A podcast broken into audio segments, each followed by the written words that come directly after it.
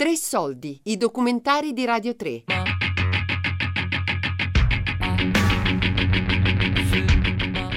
Onde sul muro, Berlino 30 anni dopo, di Giulia Nucci.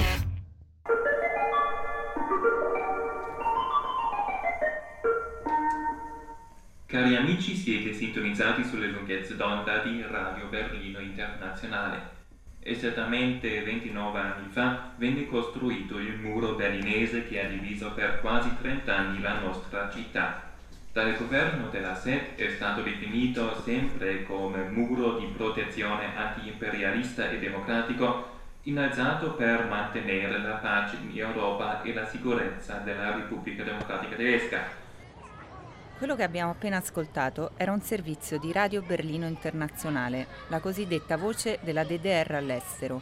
Radio Berlino Internazionale trasmetteva in 13 lingue diverse, dallo swahili al danese, dal portoghese all'indi, raggiungendo con le sue onde corte moltissimi paesi del mondo, tra cui l'Italia. Cinque anni fa, quando vivevo a Berlino con mio marito e le mie figlie, avevo proposto alla redazione di Tre Soldi di usare la voce di questa radio per raccontare il 25 anniversario del muro ma in quell'estate del 61 gli imperialisti hanno avuto veramente l'intenzione di attaccare il socialismo in generale e la RDT in particolare, ascoltate la seguente documentazione.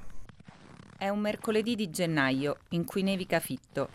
Raggiungo in macchina l'archivio radiofonico tedesco che si trova a Potsdam. Entro nel moderno palazzo e mi accoglie un bibliotecario con cui mi ero scambiata delle email per spiegargli la mia ricerca. Mi fa strada tra i corridoi e apre la porta di una piccola stanza. Una pila di vecchie bobine accatassate sul tavolo. Sopra un cartellino con scritto Frau Nucci. Accanto moderni apparecchi per riprodurre le registrazioni di Radio Berlino Internazionale. Inizio l'ascolto.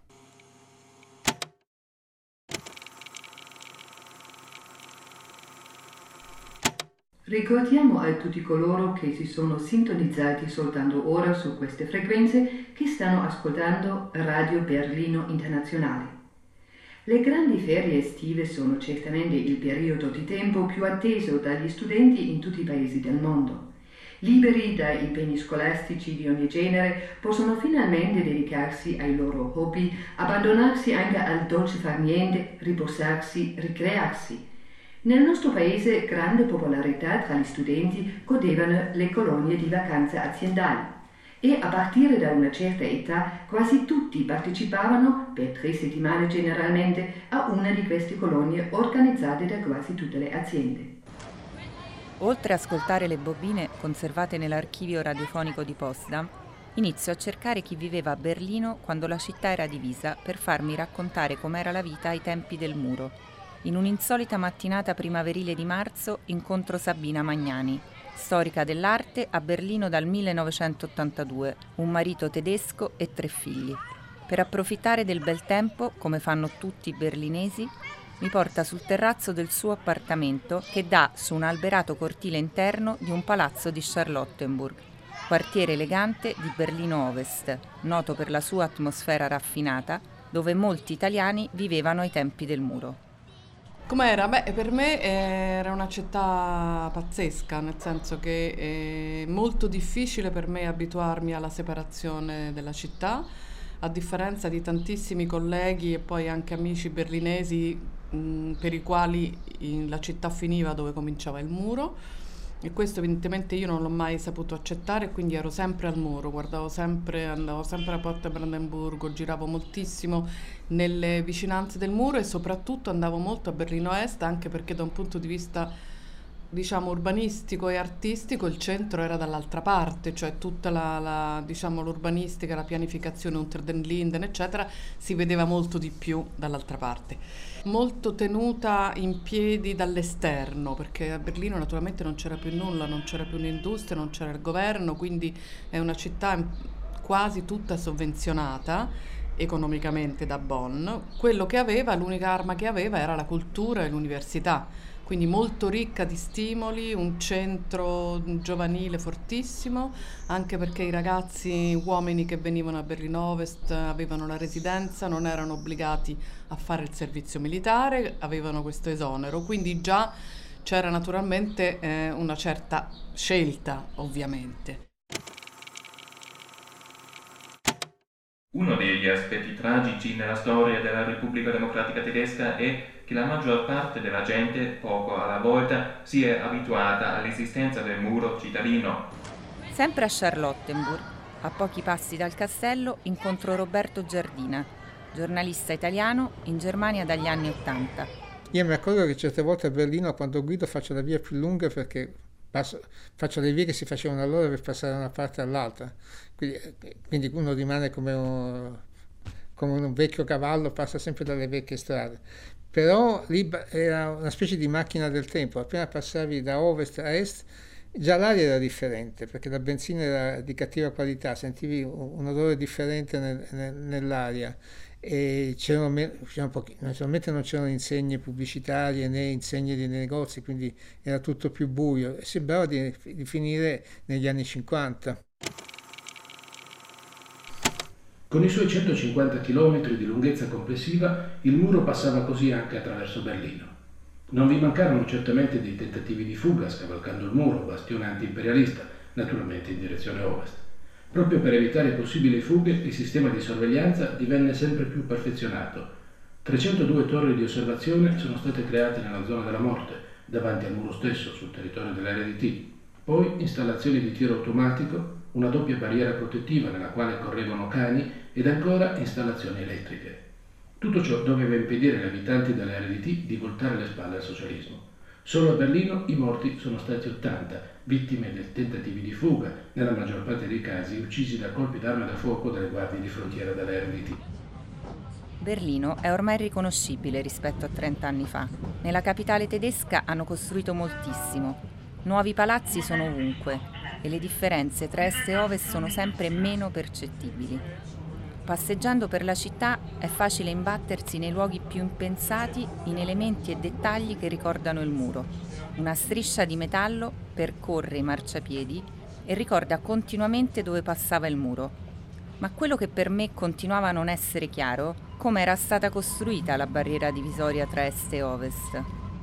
I berlinesi parlano spesso di due muri, uno che confinava con l'ovest, colorato e pieno di graffiti, e uno grigio, immacolato, il muro a cui nessuno osava avvicinarsi. A est c'era molto più spazio perché c'era il muro, poi c'era la terra di nessuno, Sì. poi c'era filo spinato, poi tutti quelli, quegli sbarramenti Sì. a X dove era pieno di coniglietti che giravano e poi c'erano tutti i soldati, quindi non potevi proprio arrivare materialmente. Oltre a Sabina, incontro Mirko, un mio coetaneo nato nel 1980 e cresciuto a Berlino Est. Mi dà appuntamento in un bar di Prenzlauerberg, oggi tra i quartieri più ricchi della città, ma ai tempi del muro roccaforte operaia. Tutti e due mi spiegano com'era costruita la barriera che divideva la città. I conigli nella zona della Motte era praticamente perché nella zona della Motte era, era- era il silenzio e nessuno andava lì e come, come sai che i conigli sono molto spaventosi quindi loro andavano lì perché solo 3-4 volte al giorno passava qualcuno e poi stavano tranquilli e potevano fare la, la loro vita senza avere paura di niente. E la zona della Motte eh, nessuno andava, quindi è diventata anche un, pi- un po' biotop.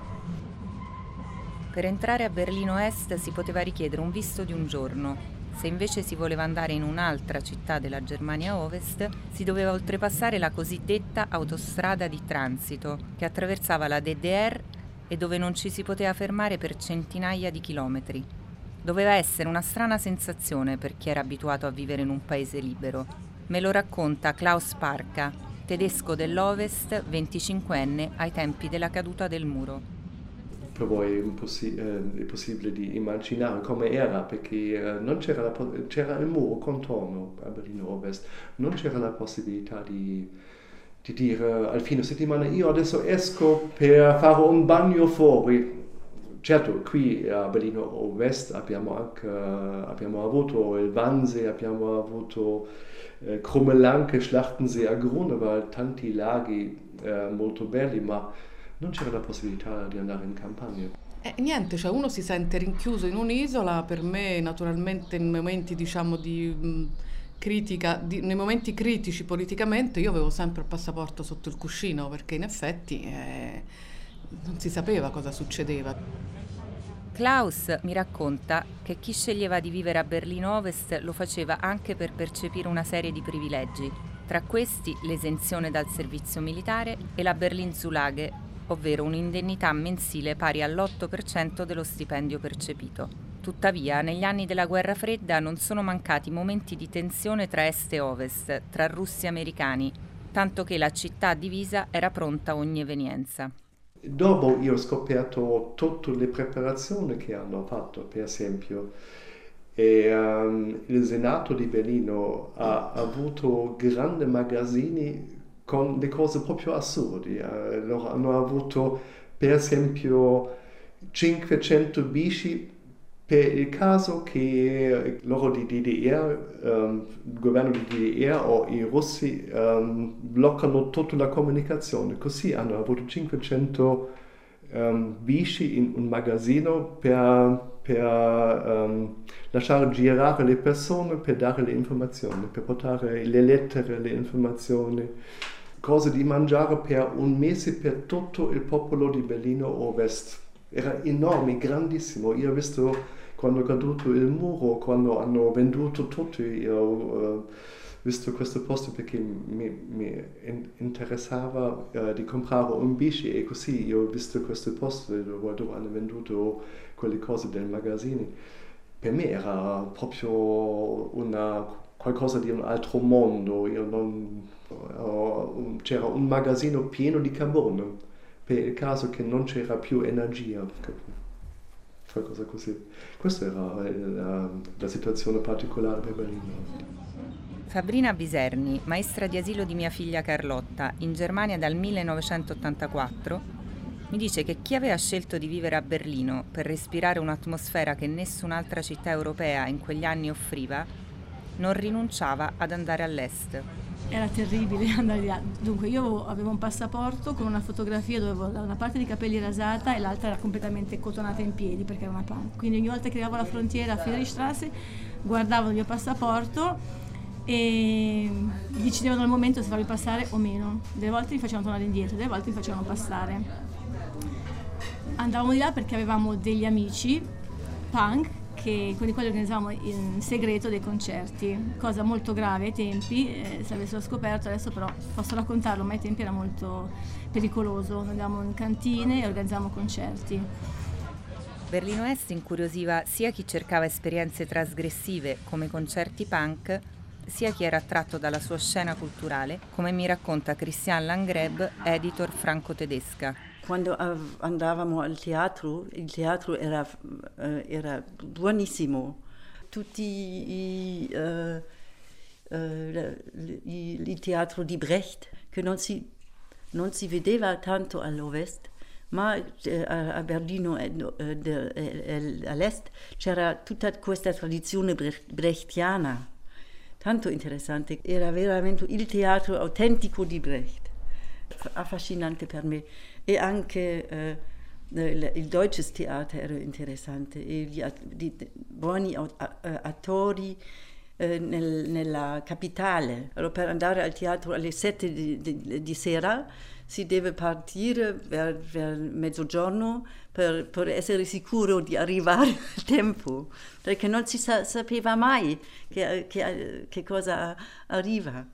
Io come giornalista dovevo avere un visto particolare, cioè andare, di ogni volta che andavo in Germania Est dovevo accreditarmi come giornalista e avevo il visto solo per Berlino Ovest. Per andare a Weimar o a Dresda o a Lipsia io dovevo chiedere un altro visto supplementare. Dovevi pagare, eri costretto a cambiare uff, ufficialmente eh, 10 marchi occidentali e li cambiavano uno a uno quindi in realtà eh, il cambio è arrivato anche a 10 a 1. Con questi 10 eh, marchi, con i marchi orientali cosa facevi? Nulla. io compravo sempre dischi, libri, eh, erano della, delle pubblicazioni bellissime perché facevano delle, delle, dei libri, delle edizioni di libri, dei classici che non erano commerciali. Quindi le case editrici occidentali non le facevano, le trovavi all'estero. Io ho comprato le opere complete di Heine, 15 volumi, a est.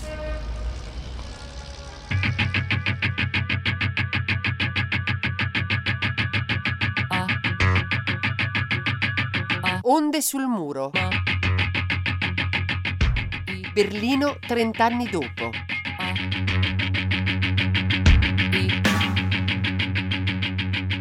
Tre soldi è un programma a cura di Fabiana Carobolante, Daria Corrias, Giulia Nucci. Tutte le puntate sul sito di Radio 3 e sull'app Rai Play Radio.